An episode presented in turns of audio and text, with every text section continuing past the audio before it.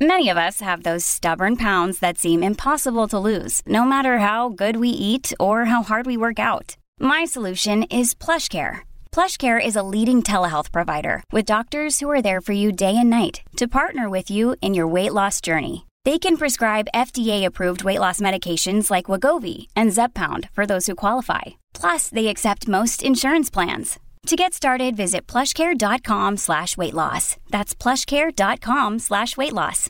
Another day is here, and you're ready for it. What to wear? Check. Breakfast, lunch, and dinner? Check. Planning for what's next and how to save for it? That's where Bank of America can help. For your financial to-dos, Bank of America has experts ready to help get you closer to your goals. Get started at one of our local financial centers or 24-7 in our mobile banking app. Find a location near you at bankofamerica.com slash talk to us. What would you like the power to do? Mobile banking requires downloading the app and is only available for select devices. Message and data rates may apply. Bank of America and a member FDIC. Ask Kati anything. Hey, everybody, welcome back to another episode of Ask Kati Anything. I'm your host, licensed marriage and family therapist, Kati Morton. I am so glad that you're here. If you have not signed up for my attachment workshop, it will be starting tomorrow, I believe. This is a Thursday, it goes out on Friday. And it is a two, so it's two Fridays in a row. They're each two hour sessions. Yes, it will be recorded. Yes, it will be available after the fact, but they will be downloadable worksheets. The great thing about accessing it and paying for the live version is you get to ask questions live and get your questions answered from me and chat with other people and get other insights. So that's the added benefit of it. However, if you aren't able to join us live, because I understand people work and schedules and blah, blah, it will be recorded and you can access it after the fact. But if you're able to join live, even just for a portion, it could be really helpful. Okay let's jump into today's questions. Question number one says Hey, Kati, it is so hard for me to do the things that are really important to me. I have ADHD and anxiety, and I get so much anxiety even if I break it into extremely small steps. I do double, uh, I do body doubling, tell myself to do it imperfectly, and even assuage that fear by reminding myself that I can correct the imperfect one later. I just get so flustered despite taking perfectionism and beat the big steps out of the equation. I keep avoiding things that really matter because every time I think of them, I get overwhelmed. Even just to sit down and open the notebook to a page, uh, to page one to review just the first sentence. What gives? Why can't I start in tiny steps and do it imperfectly or start at all? I'm medicated for my ADHD and my meds do work. I've also already tried every ADHD medication, both on and off label, per multiple psychiatrists, and the same goes for anti anxiety medications. I don't think that's where it's coming from. We'll talk about this. Um, and supplements off and on label, and combinations that don't interact with the other meds that I require. I'm also in therapy. Do you have any ideas of what this is? And more importantly, ideas of how to move forward on the things that matter so much to me? Okay, great question. We have a comment on this as well. Um, whenever I hear from people that there are things that we we really want to do, they're important, and we just can't muster up the motivation, the uh, excitement, maybe the oomph to start or to finish or to get in the middle. It doesn't even matter, right? We just don't have the oomph to do the thing that we want to do. My little spidey senses are always wondering about depression. Now, I know anxiety and depression they can hang out together. But here's just stay with me a little bit on this, okay? Obviously, not a psychiatrist. I'm glad you're trying medication. I'm glad your ADHD meds are working because ADHD and depression have something in common that we don't talk about enough, okay? And that has to do with dopamine, dopamine itself, dopamine transporters in our brain.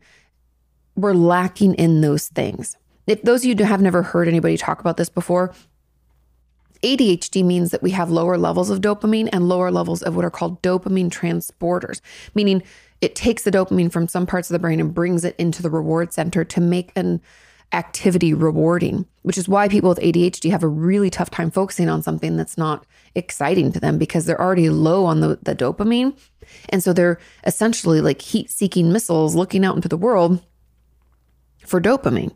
And if that item that you're supposed to do is like, oh, you're supposed to reply to this these like 10 emails and none of it like uh, none of it means anything to us. None of it's going to get us anywhere better. It's taking too long. It's very detail oriented it's not around something that that we find exciting. It's really hard to motivate and we can struggle to start finish, whatever, right? Okay. So keeping that in mind, that that's where ADHD, and, and I'm being very simplistic. There, there's obviously a lot more to it, but this is a key component of ADHD, and the reason that we focus on some things and not on others. The the belief that ADHD means we can't concentrate or that we're easily distracted is not fully true it's it's we're easily distracted when we're doing a task that we don't find rewarding. That's not exciting. It's not new. A lot of times in adhd i forget there's like four motivators they talk about and i'm not going to remember them all but it's like nuance so be new or not nuance, sorry, something being new, something being, um, they say novel. That's the word I was looking for. They see something that's like time constraint, like you don't have any time. You're at the very end. That's why procrast, like ADHD uh, people will like procrastinate, procrastinate, and at the very end, they'll, oh, they'll get it done right before, right in time, right? So we need some kind of alternative motivator. And like I said, there's more of those, and I'm not going to remember them. Um, but depression is also a lower level of dopamine. And again, I know I'm simplifying both ADHD and depression as full, you know, uh, I don't know, I don't want to call them mental illnesses necessarily because I don't believe ADHD is that, but they're they're totally different but related in this dopamine area, okay? So hang with me. Obviously, I know there's more with each. But because of that lower level of dopamine and lo- lower level of dopamine tran- transporters, I wonder if that's what's going on here. I even though your ADHD medication is helping and it's a stimulant, it helps gives us more energy, can help us focus. I don't know and I'd have to do some deep diving. I don't believe that HD, ADHD medication assists with low levels of dopamine. SSRIs, maybe anti-anxiety medications may assist with that, but part of me just thinks that we're struggling with depression and it's not fully treated because we have lower levels of dopamine. And I think that might be why doing things is hard. There's no real reward. It's not time constrained. There's no real pressure. It's not that exciting or new. Does that make sense? Now, that's just one hypothesis. Others could be that, you know, even if our ADHD medication is helping with our focus, it's not helping with our energy level. Now, only you're going to know what your energy level is. And I don't know if that's where this co- is coming from. But a lot of my patients that no matter how small we make the steps, if they can't do it, you know, it's like that's just still too much. I just can't motivate. I can't start. I always think it's depression. I know that again might be too simplistic. I would love a follow up if you, you know, feel free to ask another question. But I really do think that that's where this could be coming from. And it's almost like that anhedonia. It's it's almost like you have half of it, right? Because you still know these things matter to you and you want to get them done, but you don't have the motivation to do them, right? And so it's like I can't make those things happen. Anhedonia, if you guys don't know, is the the lack of enjoyment of things that we used to enjoy, and that could be a piece of it. Like you know, logically, you these things matter to you. You want to get them done, but internally, you're like, I don't really care. I don't actually like that anymore. I don't want to do that. And so those are kind of like, I know that's not a question, but that's kind of me posing the question. Do you find that to be true? Even though these things are important to you, there's something in there that's preventing you from following through. Is that coming from a place of anhedonia? Maybe. I also wonder how you talk to yourself because I know nothing can shut us down and stop our motivation more quickly than shit talking. And I don't know if we're telling ourselves like it's never going to be good enough, you're not going to amount to anything. Like I don't know what the negative self-talk that you experience what it is and that could be preventing this as well. And that could come a lot of my patients with ADHD struggle with that because growing up for those of you who didn't grow up with ADHD, you can be told before you're properly diagnosed and getting support, you can be told that you're stupid and that you're lazy and that um, you're never going to be good at anything and you know kind of like told that the way that you interact with the world isn't right. And that can be really detrimental to our self talk. And that's why also not just the dopamine transporters and dopamine levels in our brain, but I think that can also feed into anxiety, depression, and things like that, right? So those are a couple of my hypotheses. I wish I had like an answer, right? But everybody's different. And the fact that you get overwhelmed right away and you you can't even start and it feels over, you know, it feels like too much from the get, even if these big steps are broken into smaller ones that makes me suspicious of depression. But let me know, okay? I could be wrong. Again, answer those questions for yourself and we'll see where we end up, right? Now, there was a comment on this said, as someone who also struggles with ADHD, I get this. I've tried so many things to overcome it and work with it, but ADHD wins every time. Just recently, though, I've been wondering if maybe it's got to do with task initiation, like trying to jump in time to enter skip rope or emotion regulation. Could I be self sabotaging my efforts as a way to keep my emotions stable? Huh. I do get rather perfectionistic and lose control of my emotions when things go wrong. Thanks, Kati. You could be. So the one thing that's also interesting if we're like you said, like trying to get into skip rope or what I'd call like double dutch or getting into a jump rope, you're like, oh wait, ooh, ooh, right? How do I break in? We can struggle to do that, and to jump in, right? That initiation because we worry about the failure later. And so we can sabotage up front to prevent ourselves from feeling overwhelmed or upset at a later time. Like this person said, I lose control of my emotions when things go wrong, and I'm rather perfectionistic. It reminds me of this quote. If anybody loves The Office as much as I do, Andy. So Andy's, um, I forget his name in real life, but it'll come to me. Ed Helms, I think.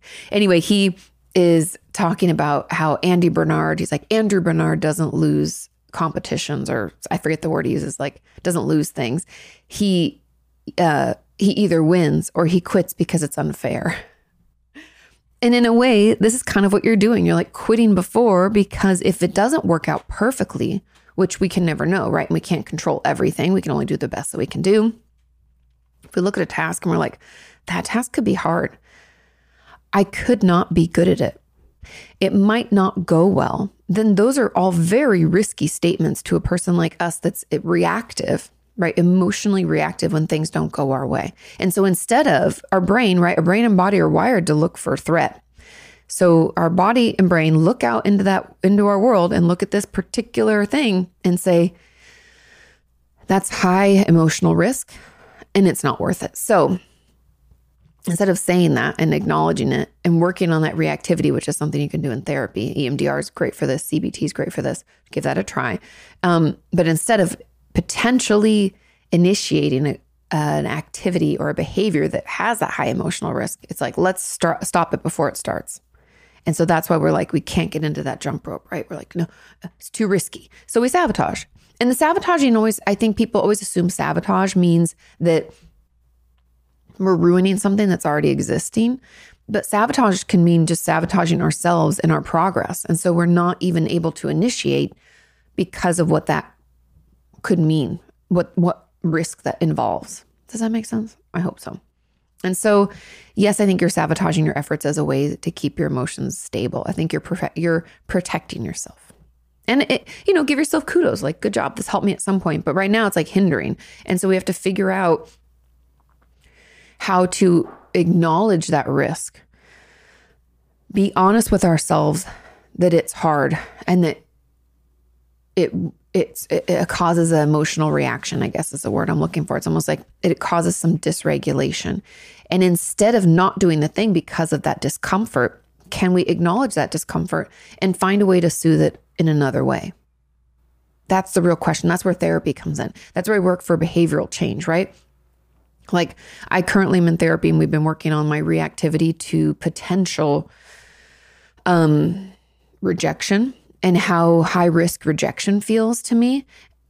And it's interesting to consider why that's there. So I encourage all of you to do some digging, not to just accept it like, oh, I just am sensitive to rejection. Most of us are. But deeper than that, what is it that I think rejection is going to say about me? Where does that come from in my life? Maybe it's childhood, maybe it's teenage me maybe it you know it could be any number of years back or a, a, experience we just had like maybe last year like where is that coming from where the the concern of rejection feels like this huge huge huge risk or this huge emotional you know concern so we would prefer not to engage because that's what i've been doing is i've moved to a new area and I've struggled to reach out to people and ask if they want to get together and like make plans because what if they say no? What if they don't text back or call back? Like, ooh, can I can I handle that? What I feel is like a wound, right? And the answer for a while has been like, no, I don't think I can handle that. Like I'm dealing with grief from family, and it's it's a lot. So instead, you know, instead of just acting out of that and not engaging because of quote unquote what could happen. I'm digging into where that comes from, what purpose that serves for me, and why that feels better. Just be curious. Again, not judgmental. We don't have to always say, I hate that. I need to change it. And here's why. It's more about like, I'm doing this for a reason. And what is that reason? You know, not to, I feel like I always repeat myself, but like there's that analogy, like the Chesterton's fence that I talk about all the time, that you can't remove a thing until you completely understand its purpose. And let's do that and figure out what the purpose is. Okay. Okay. I feel like I'm getting off base. Let's go into question number two. This question says Hi, Kati. A lot of the time during sessions with my therapist, I will say things like, I'm restricting my eating. I know it's because I want to feel like I have control over something when everything else feels like a literal shit show. Or I am self harming because I need to be able to see and feel where the pain is coming from. Or, quote, I want to die, but it's more like a passive wish. Or I'll tell her something else and then go on explaining my thought process behind whatever it is I'm talking about. Amazing. You have such amazing insight. I feel like I'm answering the questions they're about to ask before they have a chance to ask them. My current support team at the hospital writes weekly reports, and, and the other week, the doctor wrote that I am a woman with a lot of insight. You are. I'm scared that the fact that I quote unquote know the answers to all these things can be interpreted as if I'm doing better than I am. I am not doing well at all. I am a complete wreck. I have complex PTSD, attachment issues, some sort of dissociative disorder, and all the other fun things that come along with experiencing severe emotional neglect as well as psychological and physical abuse growing up. If one of your parents behave, or if one of your patients, sorry, parents, if one of your patients behave like this, who would you think that they were doing pretty well and maybe they didn't actually need therapy as they seem to know the reason behind why they act the way they do? Or would you recognize what's really going on and what is actually going on? Hmm. I love this question. And someone in the comments said almost exactly what I want to say. And that is this is a defense mechanism and this is intellectualization. But let's talk about this. Now, I do love when my patients have insight. Insight doesn't mean that we're str- not struggling or that we're doing great. Insight means that we have a deeper level of understanding because we're doing the work. It's really helpful. It moves therapy along more quickly. And it because it saves time. Like you said, you know the answers to the questions before they even ask them. That saves us time in session. But that doesn't have any, that has zero correlation with how you're doing because understanding and doing are very different things. And any good therapist should know this because I am a therapist and I am in therapy. I understand a lot about the workings of, of why I do what I do, but I still can't fucking stop doing it. Right? Knowing and doing are different. And I've talked about this a, a lot, but I say it not in con- this context. I'll always say, like, just because I know better doesn't mean I do better. That's what I'm saying. I went to school for psychology for six years, I saw patients and studied, you know, different therapeutic techniques for an additional five years. And I've been online for 12 doing research for you guys forever, right? So, arguably, you could be like, you should know everything. You should have all this knowledge. That doesn't help me in my day to day. I can know it and still, I can even recognize and be like, this isn't healthy. But how do I stop it? That's the hard part. That's why you need somebody else. That's why I've been in therapy. And I've gotten some shitty comments over the years in general because people are assholes and that's fine. They think they know me, but they don't. But um, from people who will be almost concerned that I'm in therapy as a therapist. So, like, wait, why would you need to do that? That must mean you're really bad at your job or some shit like that. And I'm like, no, it actually is so that I can be a better person, so that then actually in turn I can be a better therapist. And you can't therapize yourself. I'm sorry if someone led you to believe that you can. And I know a lot of you don't have access to therapy and you're doing a lot of work on yourself, but there are limitations to that. There's something about being in a room in person with someone and sharing the things that are difficult to talk about and your thought processes and where you're at and what you're struggling with and get some maybe in, in more insight, but also to get challenged to think differently or to try things differently or to have them call out. Like even just last week in therapy, my therapist had said something like, um, I forget the word she actually used, but she was like, You used this. And she used a phrase, Oh, it's not my fault. It was like the you know, had a lot of death in my family. It's not my fault. And she goes, Does that ring true now? And I had forgotten that I'd even used that phrase. I had forgotten that we even talked about that. Like, what? Stuff like that. I can't do that for myself. It's too emotionally charged. So, you having insight, know it's a very roundabout way, you having insight doesn't mean that you're doing better than you're doing. I wouldn't think that. I would just recognize and acknowledge and probably draw your attention to your urge to intellectualize your situation. I might even stop you. Like, even as I was reading through, you're like, sometimes during a session, I'll say, I'm restricting my eating. I know it's because I want to feel, I'd be like, I know, you know, uh, da, da, da, hold on, hold right there. Okay, so you're restricting your eating. How long has this been going? Like, I wouldn't even let you intellectualize it because I'd know I know through experience personally and with my patients and talking to so many of you in our community for so many years that allowing that same record to go again, meaning that same insight slash excuse or explanation, is actually doing more harm than good. By you saying, and I know it's because of this, we're almost like minimizing what's happening. And I would encourage to, I would challenge you to see that does that make sense what I'm saying? So I would, no, I, just to answer your question, no, I wouldn't think that you're doing better than you are. Um, insight is helpful. It moves things more, along more quickly because we don't have to explain all of that, right? You already understand the things that are going on. And it'll also mean that you are able to, what's the word? Not accept, but like understand and utilize some of the tools or some of the, the things that we're working on. Okay. Now, there was a comment that said, Kati, same thing happens to me. I think it's because I'm studying to be a ther- therapist myself, yet I don't know what treatment would be the best for me. I know I have to learn to like and to take care of myself in a deeper way, but I don't know how to do that. Actually, no one seems to know. What would you say to someone like me who was abused sexually and emotionally and neglected and therefore cannot love themselves or think they deserve nice things, so they engage in self harm behaviors? Thanks, Kati. I guess um, I would say to you to try a different style of therapy. Just like myself, I've been in talk therapy since I was 15, um, off and on. So on for two years, maybe off for a year, back on for another year, forever. And then the last like four years, thanks COVID, I wasn't in therapy at all. And then we moved. And so it took me a little while to find someone. And now I've been in therapy for, I don't know, it's like three months but it's EMDR. It's not talk therapy. And so, what I really encourage if you feel like I've tried certain, I've tried talk therapy, let's say, and it's helped some, but not a ton. Let's try EMDR.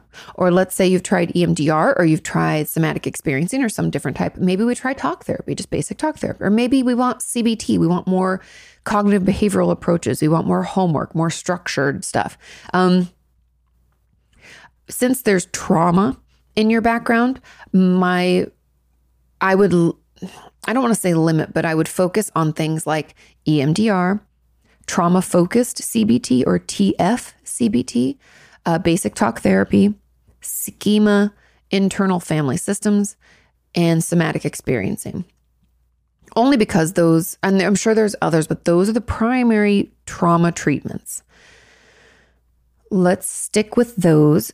You're not going to know what treatment is best for you. There's no amount of intellectualization that can tell you that because so much of it depends on the therapists themselves. And we know through research, which I'm sure you're learning in school, how important that therapeutic relationship is and how that is actually the indicator of how helpful therapy is going to be, more so than the modality, meaning the style of therapy, more so than the, you know, um, the medication on board, also more so than the the cost of the therapy, more so than how long we've known this therapist. It's all about how well we feel connected to that therapist, how heard, seen, and understood we feel in session. That's what's the most important. And so let's find you someone who helps you feel seen, heard, and understood. Okay. Now, there was another uh, add on. I think this is the final add on. Yeah. It says, not sure if this is an add on or a variation of the same question, but what happens when the quote unquote crisis appears to be over, but it doesn't feel like the crisis is actually over. I went from being stable on the same medication re- regimen for 10 years to being hospitalized five times in a 10 month period.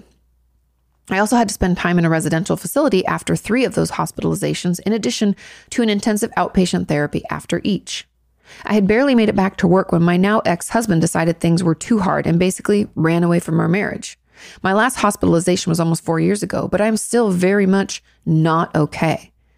After so much treatment, there were also groups that my insurance pushes rather than pay for individual therapy and weekly sessions with a private therapist who I have since lost access to. I'm so sorry. I also know all of the right answers. I know that I'm supposed to think and do when things start spinning out of control.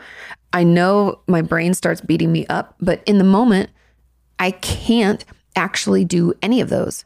And trigger warning, but my suicidal thoughts aren't as desperate now um, as they were then, but they feel like it's a matter of when, not if it will end that way. And I will never go back to the hospital again. It was horrible. I know it's always horrible.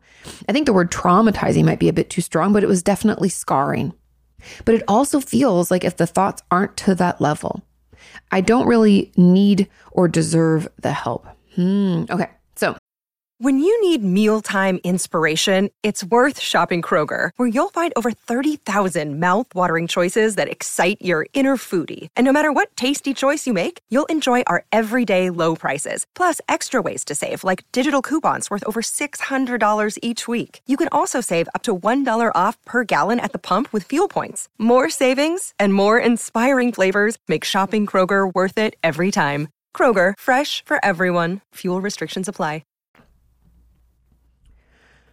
My my advice to you is to express this to your therapist, whether that's a group or individual, or whatever you have access to at this point. I know you said the individual or private therapist you don't have access to right now.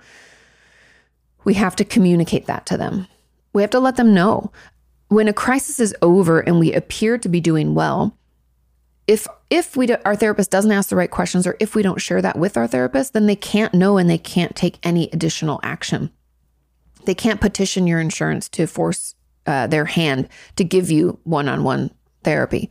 We can't, we don't have that evidence if we haven't discovered this yet. And I only say that because sometimes I have patients who will appear to be doing great and they won't say shit about it. And so I will think they're doing better, right? Because they're essentially lying either directly or by omitting. And I'm not saying lying as like a, you're lying to me, like I'm mad. It's just a matter of fact. You're not telling the truth, or you're not telling the truth because you're not sharing all the information. Either way, your therapist isn't aware. And in order for you to get more care and support, they need to be made aware. And it's very common for us to f- feel like we're quote unquote out of the crisis state, but we still feel in crisis because when it's almost like um, the best example I could give is let's say we had a horrific earthquake in our area and everything our, our home crumbled neighbors homes crumbled everything was disaster. Now okay let's say our homes got rebuilt and there hasn't been an earthquake and we're fine. It's like two years later you could say oh we're out of crisis. No but that's when we're out of the actual crisis. And then i believe the mental health crisis begins because when we're under threat and it's such a severe threat and that crisis we can pull it together to get through it now, yes, I know you were hospitalized and you were working through things that way, but those were just crisis symptoms in the moment. And now we're dealing with like what I would call the ripple effects of it. And you could say that maybe it's like lesser than symptoms or they're not as intense, but they're still there and they're still important to acknowledge. And so my encouragement is to speak up about how you're doing, to be honest, as honest as you feel you can about your experience and what's happening. I know you don't want to go back to the hospital I would clearly communicate that that hospitalization is not helpful. It's actually worse. But you need more support. And hopefully that can open up, you know, individual therapy again and all that stuff. Okay, let's move on to question number 3. Question number 3 says, "Hi Kati, how do I choose the most important or urgent issue in to work on in therapy?" Whenever I start going through one issue with my therapist, I start to think about all the others and that maybe we should be working on something else. Interesting. I think this is common. That's often the case with the things that I haven't even brought up yet. Like, there's so much to go through. But I also don't want to jump from one issue to another and just touch it on the surface. Thank you so much. Okay, great question. The truth about this is that when it comes to therapy, I'm just I'm going to walk you through the therapist view, okay? First and foremost is safety and and that kind of goes in in tandem or like two sides of the same coin is like safety and legal responsibility and that means that the most urgent or important issues are the ones that could harm you or someone else. And so I assess for those first. So that's always number one safety and legal, uh, what would you call it? It's like mandate, m- mandated things. I don't know what you want to call it, but the legal implications of my job. So that that's the first part. Move through that. Then second is what is bothering you most in your day to day. And I say that because I know that's not the deeper issue, but as someone who works with a lot of patients over the years with self injury urges and eating disorder behaviors, I want to get those things under control at least somewhat before diving into the other stuff because that's where what I call like our resource building phase.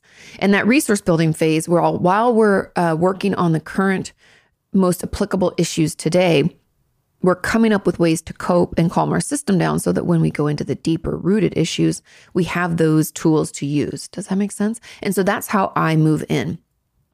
We cannot, and maybe I should have expressed this more clearly in the past, but we cannot just jump into the root. I know I talk about how important the root of the root is, right? We cannot just treat the symptoms and expect it to all be better because that doesn't help it, right? That only helps it for a minute and then it's back. And so, but that's how we kind of work top down. Now, I would love to be able to dive into the root of it, but that's usually too much too fast. And we haven't built resources enough for coping skills yet to be able to weather what comes out of that because the dysregulation and the symptom increase that can happen with that is, is too intense. And so that's why that's the order that I work in. Okay. Now, we feel like there's so much to go through. Let your therapist know of this um, maybe even recommend or request that you do a broader timeline. It doesn't mean we have to be able to talk about everything. We can even say, like, oh, something happened when I was about 10 or 12, but I'm not ready to talk about it yet. We can say stuff like that. Because I know how uncomfortable it can be to say the things that we've kept secret out loud for the first time and even though it's in therapy and we know it's confidential, that doesn't change the fact there's another human that we're telling it to. And that can feel very uh, icky, right? And so give yourself time. Let your therapist know that this is happening. Tell them that you want to work on it little by little. Maybe it could behoove you to make a list of the things that you think you need to work through. You can give that to your therapist if you feel okay doing so but everybody feels like there's a lot to go through because we in our brains we make these lists of like all these individual um, experiences and our response to them and we kind of bup, bup, bup, we stack them up and we think oh it's so much. I'm never going to work through. This is never going to be okay. Not realizing that like 10 of each of those things are somewhat related in the same scenario and will be processed pretty much simultaneously right? And things that are very similar, which uh, unfortunately we have a lot of patterns in our life. That's what make, you know, dysfunction or not, we all have patterns of behavior. Those things that are similar that way also tend to be processed or worked through or, uh, I don't want to use the word resolved, but like coping skills can benefit all of those in the same way. And so we end up being able to manage and process through chunks of things at a time. So while I know you feel like there's so much to go through, I'm not disagreeing with you there. I'm just saying that let's not focus on this huge hill in front of us or mountain in front of us. Instead, let's look down and climb over that pebble that's right in front. So one thing at a time. It's like that old saying, what does it say? Like um the every great journey starts with that first step or something. Start with that first step. Let your therapist know that I feel like there's a shit ton of stuff we got to go through. There's so much. I haven't even told you about everything and I don't feel comfortable. Like be as honest as you can. We don't have to share everything right away. We don't have to be able to do that, but we just have to acknowledge that that is, you know, a possibility that there's more there, that we're not quite feeling good yet about this, that we feel overwhelmed. Um, and also, it's good for her to know or him to know, whoever your therapist is, to know that you don't want to jump from one issue to another and just touch it on the surface. You want to like get in there. Um, yeah, I hope that I hope that makes sense. And let me finally, there's comments on this I'm going to get into. So let's start at the top, right? Legally, uh, like safety and legally mandated things. Then the symptoms or issues that are bothering the most right now, so we can build up resources so we can better manage. And then we get into the root. So maybe It's in this like, what are our daily battles and patterns, things that we don't feel like we have coping skills or resources to help us manage? What are those things? And let's start there and write them down. Even if you feel like it's a shit ton of things, write them down and give them to your therapist because they can help make sense of it and parse it out. All the while telling them, I don't want to just jump from one thing to the next. I want to really get into like, what do these all have in common? Okay. Now, somebody asked as an add on, I also struggle with this. I feel like there is so much going on that I don't even know what to bring up first. I started in therapy because I had postpartum depression, but it quickly became apparent that I had other issues stemming from a childhood of severe emotional neglect, as well as psychological and physical abuse from my ad- adoptive mother. I felt like we got through the DDP part quickly, but then, so that's the the DDP. Is that the postpartum depression or? Um, anyways, okay. Um, maybe it's PPD. That was what I would assume. But then the other issues kept popping up in each session. As a result of this, we never got to work on one thing thoroughly, and I feel like nothing was ever resolved. Ugh, I hate that. We just opened up wound after wound after wound, but never closed any, or even just put band aids over the ones that were bleeding the most. After a while, I was exhausted. And I couldn't bring myself to tell her about other things that, that I wanted to talk about because we never circled back to anything. Not even when I tried to bring it up again at a later date. How to get over the fear of telling my new therapist about all of my issues. Um, one quick thing, and then we'll dig into it. Not everyone, but a huge portion of those of us who struggle with postpartum depression or postpartum anxiety or postpartum psychosis, any number of things, usually that is an indicator, and usually meaning more than 50% of the time, is an indicator that we had something happen to us or we already had a mental illness or struggles with mental health prior to having a child. It's like having a child and that hormone fluctuation and just the stressors of having a child um, triggered that and made it worse or exacerbated an already existing condition or symptom. Does that make sense? So I just want to put that out there for anybody if you're thinking like, what's wrong with me? Nothing's wrong with you. It's incredibly normal.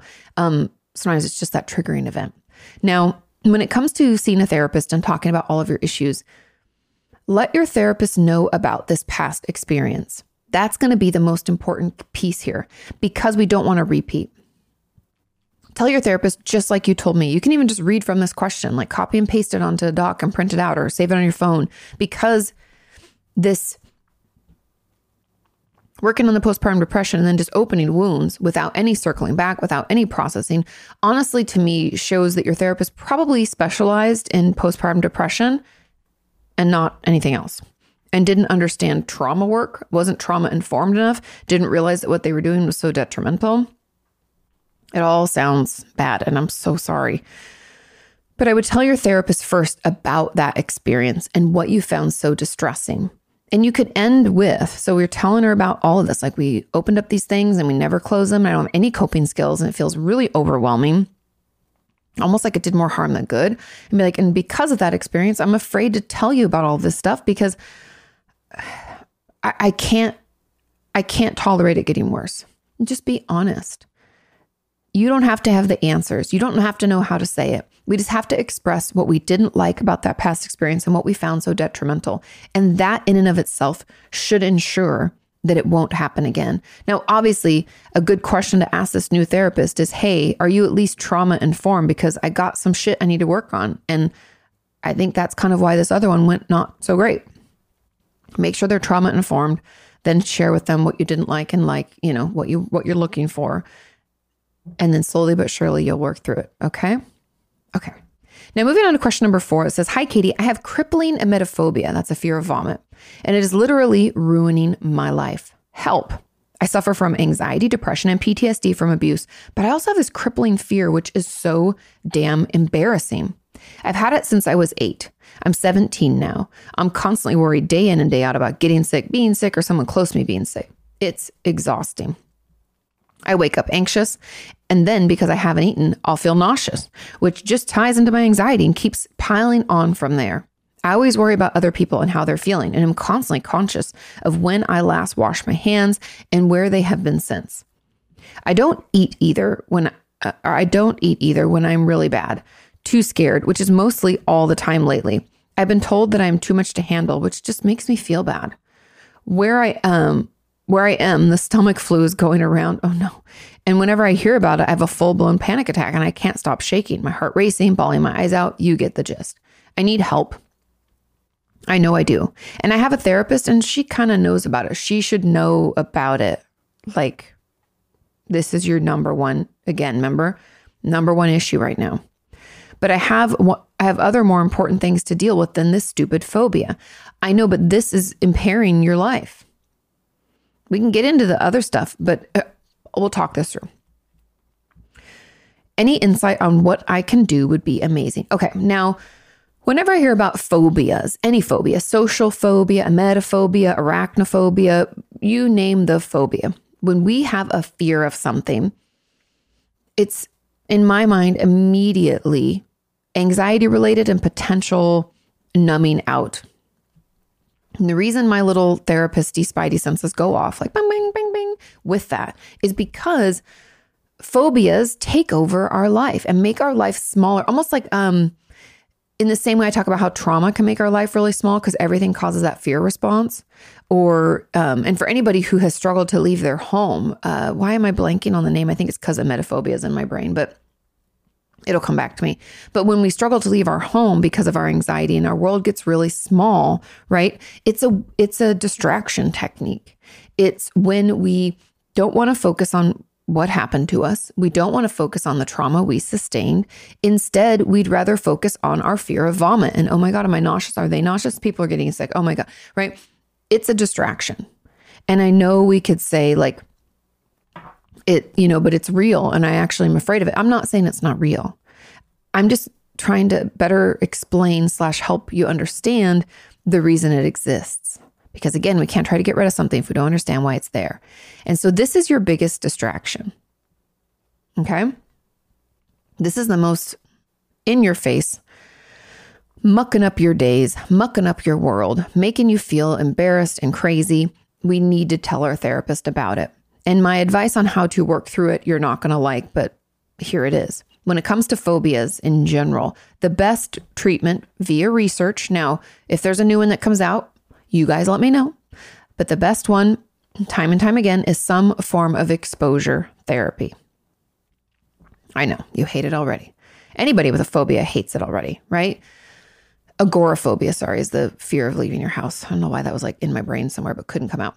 That happens. But we're going to have to expose ourselves to it. So let's, because emetophobia is your thing and it's hard to probably talk about, let's leave it here. The example we'll use is agoraphobia, the fear of leaving our home. So, if we're going to do exposure therapy first, we do we build our resources. Good. We build up our resources and our coping skills so we can handle what's going to come up because engaging with the thing we're afraid of is going to increase our emotional reactivity and our dysregulation. And we need to have some tools and resources that can help us calm that down. Okay. So we're going to build those up. That's the first thing we do. Then we build our hierarchy. What's a, a one on this list that's like not really distressing, but like maybe for a minute, okay, I'm good. And two and three, all the way up to 20 or 10, depending on how many you have and how slowly we want to work our way up. But 20 or 10 would be like full blown panic attack. And that would be like maybe you vomiting or watching someone vomit, right? Or sorry, not we're not doing that. Leaving the house. That would be like you leaving your house and going to a big party. Okay. So that's your top thing. And so we slowly work our way up. That's the best way to manage. Now, phobias are almost always anxiety driven. So, anxiety medication could potentially reduce some of these symptoms and make exposure therapy a little bit more doable. Um, but that's really what we need to work on. And that's how that's going to get better for you. I know my answer sucks. Um, I know it's hard. And your emetophobia is what you're using to distract from the PTSD and abuse, would be my guess. And your depression and anxiety are coming from that as well, because obviously most of my patients with trauma have some form of depression, whether it's diagnosable or not. There's some symptoms there. And anxiety, of course, because hypervigilance and all of that, it all kind of feeds in together. Let your therapist know. And I even have videos on exposure therapy if you want to like hear it again so you can kind of give yourself time to digest it. But that would be that's my advice. Okay. Now, there was a comment that said, as an add on, what would you suggest as someone with emetophobia has issues taking oral medication? I know you always talk about the importance of both therapy and medication, but my anxiety and phobia make it almost impossible to take anything. I've tried practicing, like using food to swallow, but I find that even that doesn't work if my anxiety is too high. Um, a couple of ideas. I have patients who will, so here's a couple, and you're gonna be like, what? But a lot of SSRIs and SNRIs are antidepressants, things for anti anxiety, are, di- are also, um, what's the word, approved for use in children, meaning a lot of them have liquid forms you can mix into water. You can take a shot of it. I don't know if that's gonna help you, but that's a potential way to get it into your system without having to swallow it as a pill form because that can be hard for a lot of people. A lot of people can't swallow pills, also, by the way. And you can use things like um, uh, I love Nuun or Liquid IV. Those are like little powdery things to give flavor to your drink. But lot, my mom loves Crystal Light or any kind of thing you can think of. If you want to put some of that in there, um, do that too. So it like masks the flavor of the medicine. So that's one idea. Another is some have injectable forms. So you can go to the doctor and they can just poke you every couple months. Sometimes it's every month or every three months, depending on the medication. That could be another option as well. You could crush up your pills in like applesauce or yogurt or things like that. We're going to have to mask it. Now, I don't know if that really helps because you said using food to swallow. I'm talking crush that pill. I'm talking powder form, mix it in there add some flavoring or even have someone do it for you, that can help too. Cause then we didn't see it and we, you know, even though we know it's in there, um, that can be a way as well. Um, also, I am a, an advocate for the kind of like three, two, one, do it belief where like if I don't give my brain too much time to think about it, I can't get too worked up because the more we put it off, the worse it becomes. And I find when when anyone's struggling to swallow, now this is for my patients who struggle just to swallow pills, and we worked on that for a while. Um, don't drink too much water or whatever it is you're trying to drink it with. That becomes overwhelming and we can choke even more and it's too it's just too much. The smallest amount necessary, which I would argue is like maybe an ounce or two that's all you need. I don't I think two ounces might be too much. Think of like, you know, if you're gonna like throw something back, you're only gonna want like a little bit of liquid to get that back there. So don't use too much and that can be overwhelming to and trigger that response that's gonna be worse and it's gonna like circle. So those are my ideas. Talk to your therapist, talk to your pharmacy and see if there's other uh, what's the word? Other other ways that your medication is administered, I guess, other types of it, like whether, you know, like I said, injectable, liquid form, things like that, because they often have it. We just have to ask for it. Okay. Let's move on to question number five. This question says Hi, Kati. Could you talk a bit more about disorganized attachment? Of course, happy to do it. Does it always root from abuse and fear of your caregiver? No, I'll talk about that a little bit. I check all the boxes for disorganized attachment, but I don't have any traumas, nor was I scared of my parents. Maybe sometimes I would get scared when one of my parents got mad, not at me. But other than that, I wasn't afraid of them. For context, I was emotionally neglected and parentified as a child. There you go.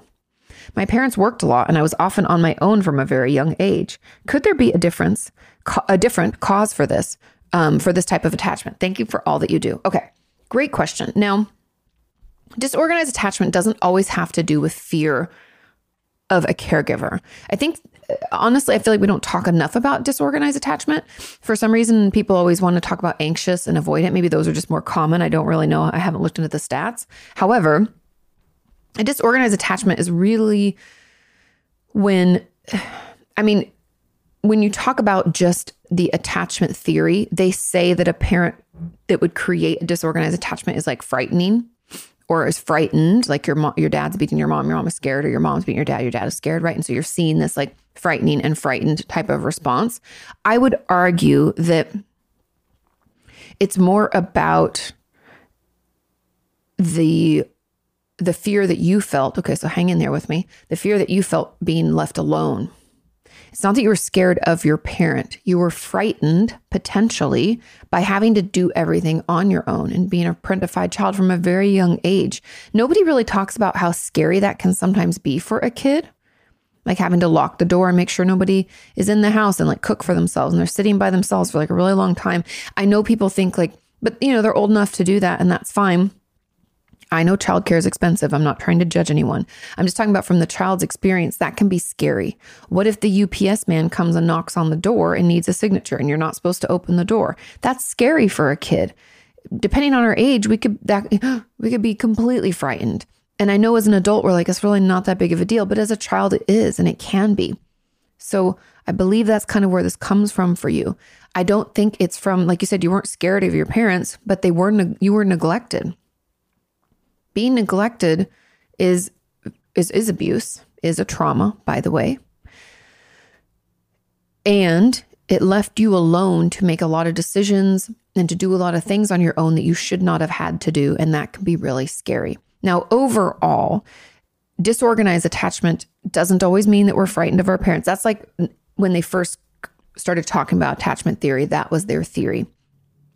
I believe disorganized attachment happens when our caregivers are in and out. We don't know what to expect. It's almost I feel like in general the the different attachment styles can happen when a when a parent isn't consistent in general in our life. Meaning we don't know how they're going to react or respond when they're here. We don't know if they're going to be there. We don't know when they're going to be gone next. We don't know. It's very unpredictable. Therefore, our attachment is unpredictable. That's kind of where disorganized comes from.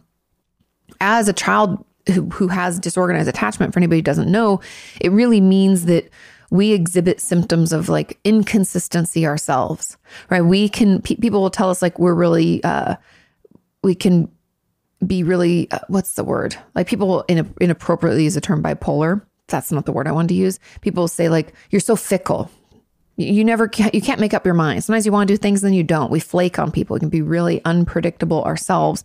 Um, we can have contradictory responses to things like, yeah, I want to do that, but I also hate, like, I want to get on the boat. I hate water, right? And you're like, what? I know that's a bad example, but you know what I mean? Just like these contradictory things. Um, we can do a lot of self soothing behavior. Think of it kind of like, you know, pacing or uh, rocking back and forth. We can do things like that to calm our system down because we feel very dysregulated. And it, we can want people close and then push them away, kind of off and on. We can be very inconsistent in our relationships. Now, I believe that that's where your attachment again is coming from is the fear because you're left by yourself. It's not directly from your parents. And and that's kind of that one issue because if you guys don't know, I have that attachment workshop coming up. And that was kind of one of my issues with attachment theory and it's almost the same issue that I have with like the DSM and just certain things thinking that we have to like put people into boxes and everything is so clear and direct. Everybody's different. So you can't say, oh, a disorganized attachment comes from X, Y, Z. I, I believe, just hang with me, that attachment comes more from our responses to what our parents did or didn't do. So each child's going to be different. Each person has a different level of resilience, a different level of support, a different circumstance. So what might create a disorganized attachment in one child creates an anxious in another, or maybe secure. Maybe they're fine because their grandparents took them in and they had that as their primary caregiver. I don't know. And so I don't like to say like, oh, X, Y, and Z is definitely going to equate to this. But I do understand what you're saying that like they say it's fear and I don't think it's there. And I, I want to argue against that, but also know that disorganized attachment has more to do with your reaction to what took place. And so the neglect in your household and the parentification and the emotional, was it emotional? Yeah, emotionally neglected. So emotional abuse that you sustained, that your reaction was disorganized attachment, if that makes sense. Okay. I hope that helps. Let's move on to question number six. This question says, Kati, I've been feeling like there's a wall between me and others for my whole life. Like I'm a ghost and nobody can ever can hear me or speak to me. And now when I'm a teenager, I feel this more than ever. What are your thoughts about this? How can I get rid of that feeling? For context, my dad almost never was talking to me, but my mom did so. Um, did so. Maybe this is relatable. Thank you for all that you do. Love from Poland. Of course, of course. Okay, there can be a couple of reasons we can feel like there's a wall between us and those that we are around or people that we love. Walls are protective, so this could be a defense mechanism. And the wall could be like people don't fully know me and therefore they can't hurt me. Makes sense, right? It's protective, it's adaptive. Second, it could be part of dissociation because I'm not quite sure how you experience this, but said you feel like you're a ghost and nobody can hear you or speak to you. I'm wondering if we're dissociated, and that can be a trauma response. It can be a way to cope with any kind of overwhelming stimuli or dysregulation. Maybe that's what's happening. Um, it could be that we struggle to identify our own emotions, therefore we don't know how to express them to others, and that could be part of what we call like alexithymia, um, which could be part of our depression, could be could be part of just us, you know, being us. It can be hard to sometimes know how we feel and express that and feel safe doing so, especially if your dad was kind of emotionally absent. I don't know. Might not have been okay in your family. Also, I don't know culturally in Poland how well that is accepted. You know, everybody's different. Um, so those are some of the primary reasons that I believe we could feel like there's this wall between us and others. The most common being that first one, that protection, that it's a defense mechanism. If you don't really know me, then you can't get at me and you can't hurt me. So maybe ask yourself a few questions about this. Which do we think pertains to us the most? Do any of those things ring true? I think it's very common. Um, and the way that we get rid of that feeling if you have access to therapy, I cannot encourage you to do it, but enough, but please get into it if you can. I it could be really really helpful because I think if okay, so if it is that like I'm being protective and this is my defense mechanism, then again, kind of going back to that like Chesterton's fence and the removal of some behaviors that we've deemed like bad or not healthy, we have to understand it first. So we have to see what purpose this is serving you. So this wall is protective in some form, right? What is it protecting us from? And if it's like a trauma response, then we need to take down that kind of reactivity, meaning we need some coping skills, we need some resources, we need some ways to deactivate our nervous system a little bit so that we can feel maybe slightly more safe or neutral than we do. We might need to um, process through some trauma so that we're not so hyper vigilant. This could be kind of a symptom of hypervigilance. We could need to improve our own self talk this because again this is protective right? So we could be spines out. People don't really know me. There's a wall between us because i think i'm a terrible person. I don't want everybody else to find out right? So we need to improve that self-talk. So therapy can help you in a lot of different ways. Um, but it'll all depend on where this comes from and what purpose this kind of distance or wall uh, serves and i think it's a protection in some form but whether it's through dissociation whether it's through you know you, only you're going to know but hopefully that kind of helps you get more context or insight into it, helps you better understand where it's coming from for you, and gives you some options and things that you can work on. Okay? Let's move on to question number seven. It says, Hello, Kati and Kenyans. Happy Thursday. Happy Thursday. It says, Do you think clients have a responsibility when it comes to flashbacks? Responsibility. Hmm. My last therapist told me that I needed to practice self control and use grounding techniques in session. Okay. If I had a flashback in session, she would end the session. What? Wait, maybe I'm reading this wrong. If I had a flashback in session, she would end the session when I came back and cancel the next session so that I could think about if I was really ready for therapy. What the actual fuck? Okay. I did whatever I could to not have flashbacks, especially in session, because I just felt so ashamed. What? Yeah, of course you did. And I felt like it was rude and wasting her time. No, she's a fucking terrible therapist. Still, they sometimes happen. I have a new therapist now, and last week I had a really intense flashback in flashback in session, and I was mortified. I apologized profusely. For some reason, I got tearful, explaining that I really tried to come back quickly and everything. My current therapist said that it was okay and that I cannot control exactly, exactly my thoughts. I cannot control when flashbacks come anymore any more than someone with seizures can. She said there are things we can do to help, but this isn't my fault and to not feel guilty. And it says Morgan Freeman voice narrates, she still felt guilty. I still feel guilty. I feel like I failed therapy because there didn't seem to be a noticeable trigger. There most often is not. Now I'm even more nervous of it happening again. What are your thoughts on this? How much control does a person have? How can I face my therapist again? What would you do if a client was in a flashback and couldn't get grounded at the end of session? I want to punch your old therapist in the face because of their ignorance. The fact that they think you can control a flashback is fucking jackassery. I don't know if they went to school. I don't know if they're pretending they went to school. I don't know what their fucking problem is, but they shouldn't see patients because this is so harmful what they're doing. Okay, had to get that on my system. They're the worst. I would file a complaint. Hate them. Hate it big time. Okay.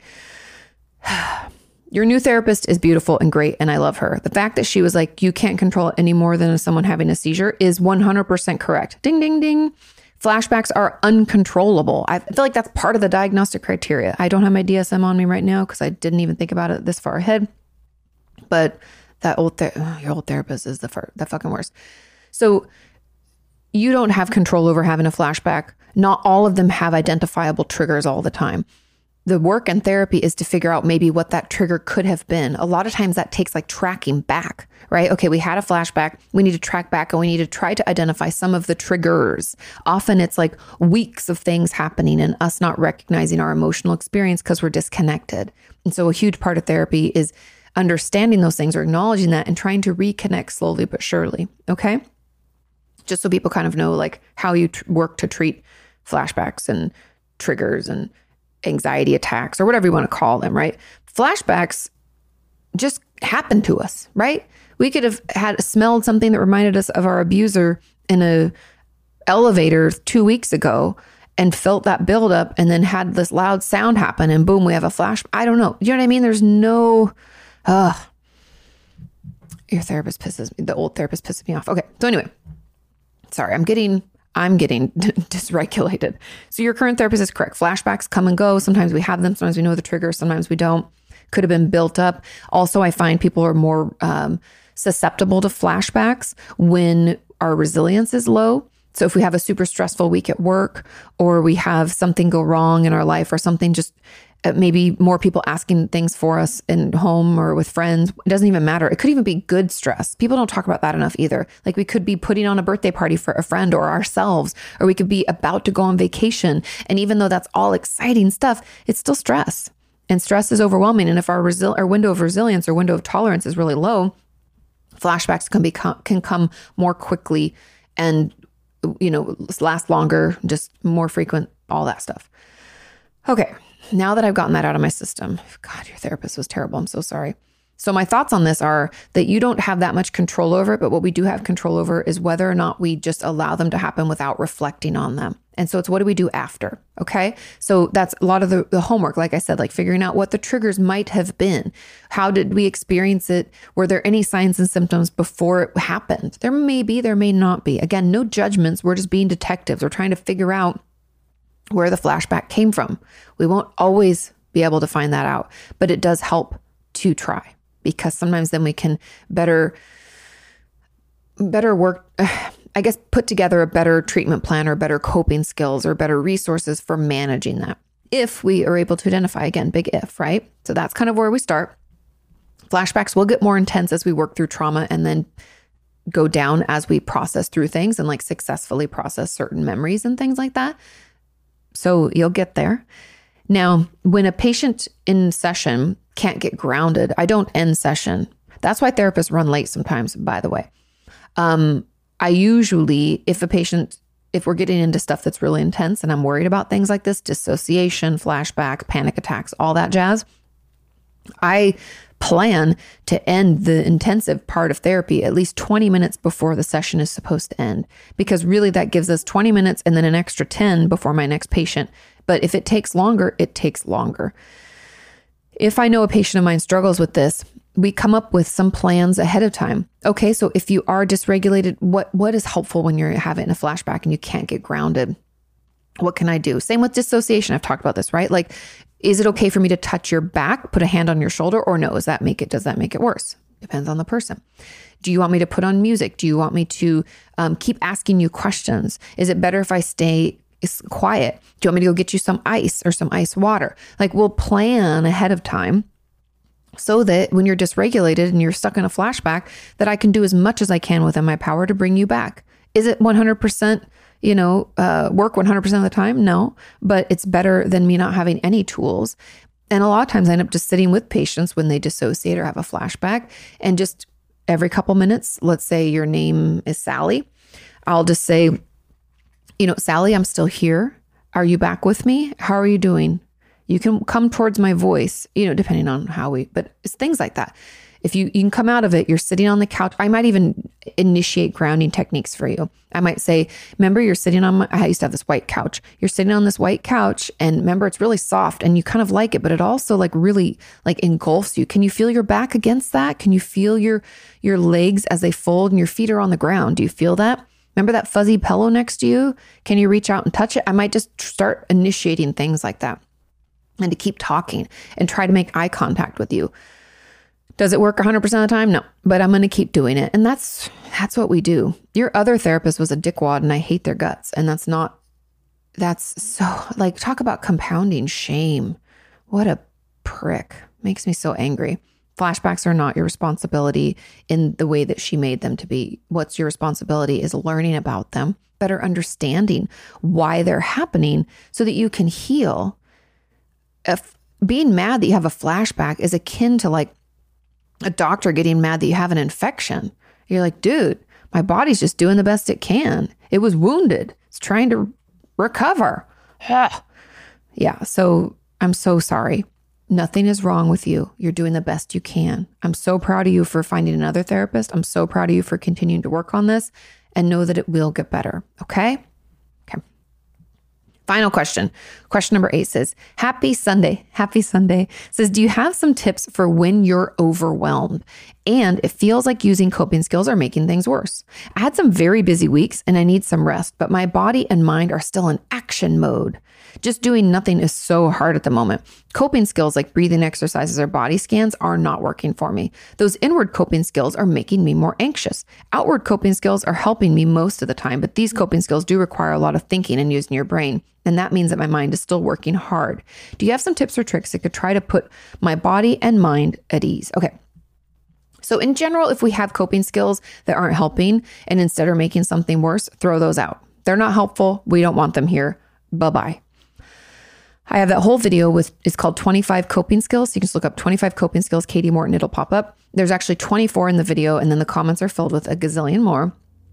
But what I'm assuming we need to do here, because if the coping skills that you're using are making it worse and it's those internal ones, then we need more distraction based or what I would call regulating coping skills because it's you can't rest. So we're talking about sleep here, it sounds like. And so my initial reaction or initial thoughts are instead of looking for coping skills specifically, we need to have some rituals around bedtime. I actually have a video, I think it's called Five Tips for Better Sleep. You can look that up on YouTube as well.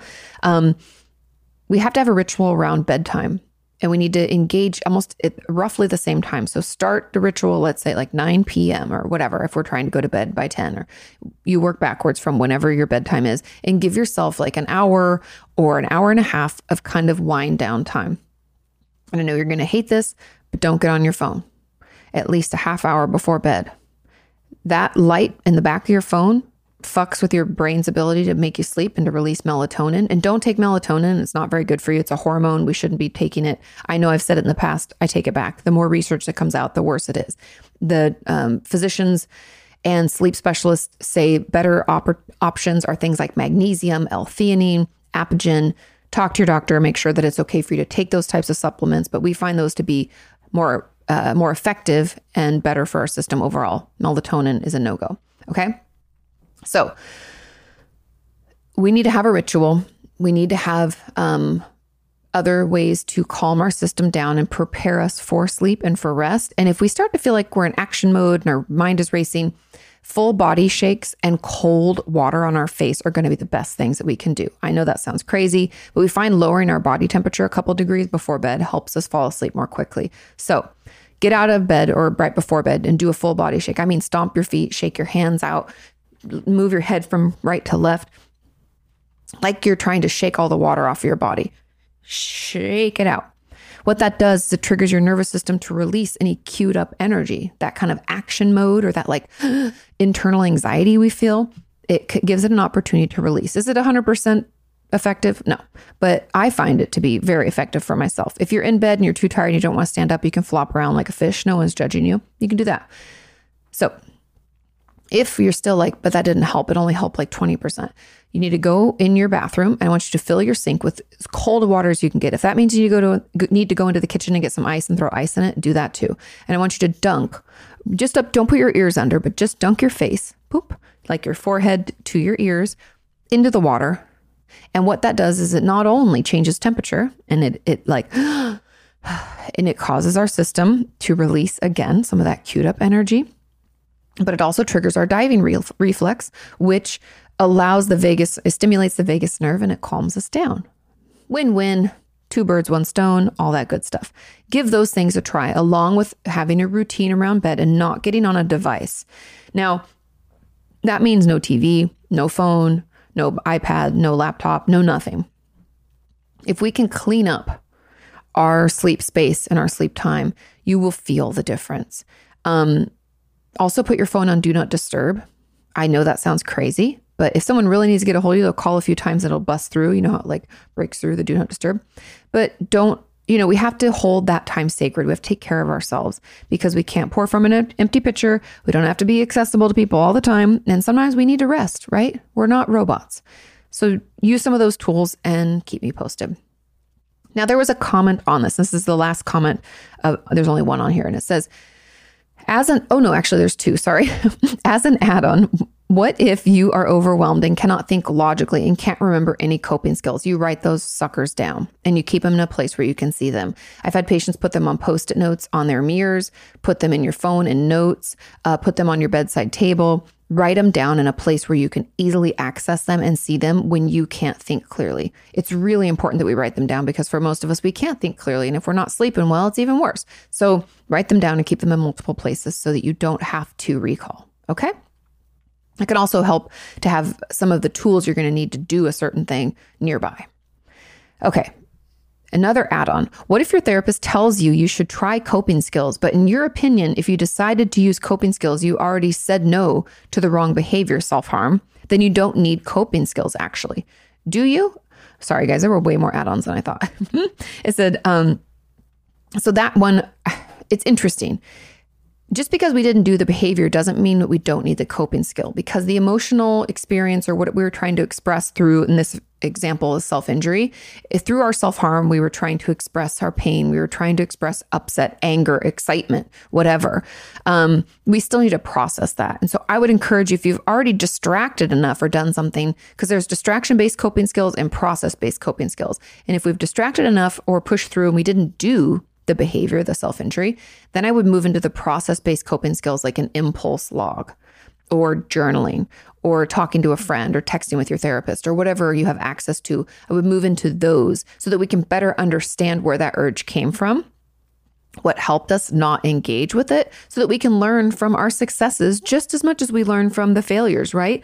It's just as important and it's all part of the process. And so I believe you still do need coping skills. It might just be a different type and it might not we might not have to spend like an hour doing it. it might be like a 10 minute thing. Like jot down some of your thoughts about it. What helped you? What feeling were you trying to express? Like impulse logs don't have to take a long time but it's important that we do some of that work so that we learn from this okay?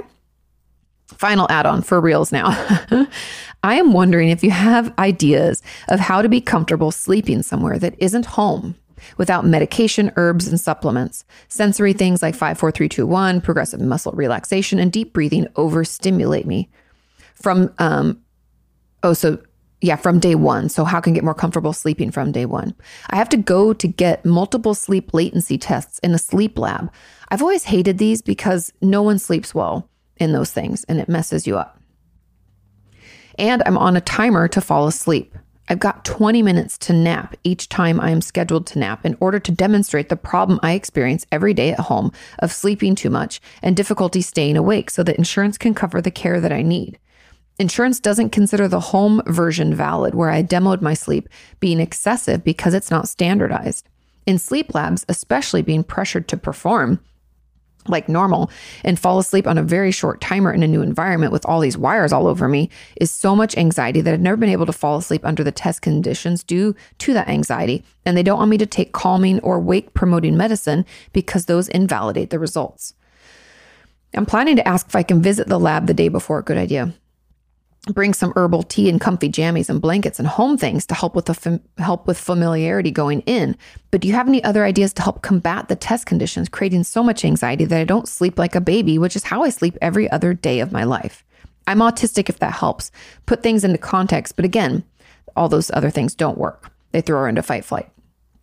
Many other relaxations uh, techniques for high anxiety, like the other TIPP skills, are more likely to be wake promoting. So I don't know that those are the best defaults after that. I don't know if it's the best either. My best advice is to start with that ritual at home. Get yourself in kind of a ritual to help you fall asleep and nap or whatever's happening. Like, let's pay attention to what we're doing and let's try to recreate that. They have to understand that it's not comfortable to be there. I think this is sometimes our medical system and like the way it interacts with mental health is just like asinine. But a couple of things. I've had a few patients go in for like sleep testing and stuff. And my best advice is to have a ritual that you do and to ensure you can continue that ritual at the sleep center. Another idea, I don't know what you're hoping to showcase for them, but I've had patients who are like, I don't know if I'm be able to sleep to know if they have sleep apnea or what's going on. And I was like, just try to get up early the day that you know you have to go there so that it'll be easier for you to fall asleep because you've been up longer. Like you're more tired, you know, not to say don't get a full night's rest the night before, but make sure that like by the time you have to go there, you're exhausted. That's helpful too. And I know it can feel like, but that's not the real result. They're not letting you do it in your home and they cannot expect you to walk into this like sterilized environment in not your own bed. Hopefully you can bring your own pillows because that would fuck me up. I couldn't sleep without my pillows.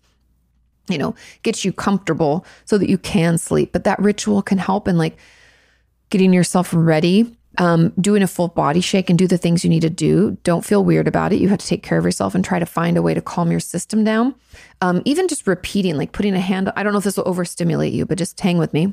You said like the breathing exercises. Sometimes put a hand on a chest and stomach and like repeating some helpful mantra can help. Um, or even just like pressure points in our hands, like just relaxing. Um, and you know squeezing kind of along can help but i think the ritual is going to be the best and making sure that you're tired when you show up there. Okay? I wish I had better advice. It's uncomfortable for everybody. There there isn't really anything we can do about the fact that that environment doesn't feel homey, doesn't feel comfortable. It's it, it takes us a minute. But if we have that ritual, at least our brain and body are kind of know, okay, we're getting ready for bed. And it kind of starts to prepare, meaning it starts to release the melatonin that we need. Helps us fall asleep more quickly. Also, showing up tired is going to help too. Okay? Keep me posted. Thank you all so much for sending in your questions. Thank you so much for sharing this podcast and for listening. It really, really means the world to me. Have a wonderful rest of your week. Do your homework, and I'll see you next time. Bye. I'm done with my wood.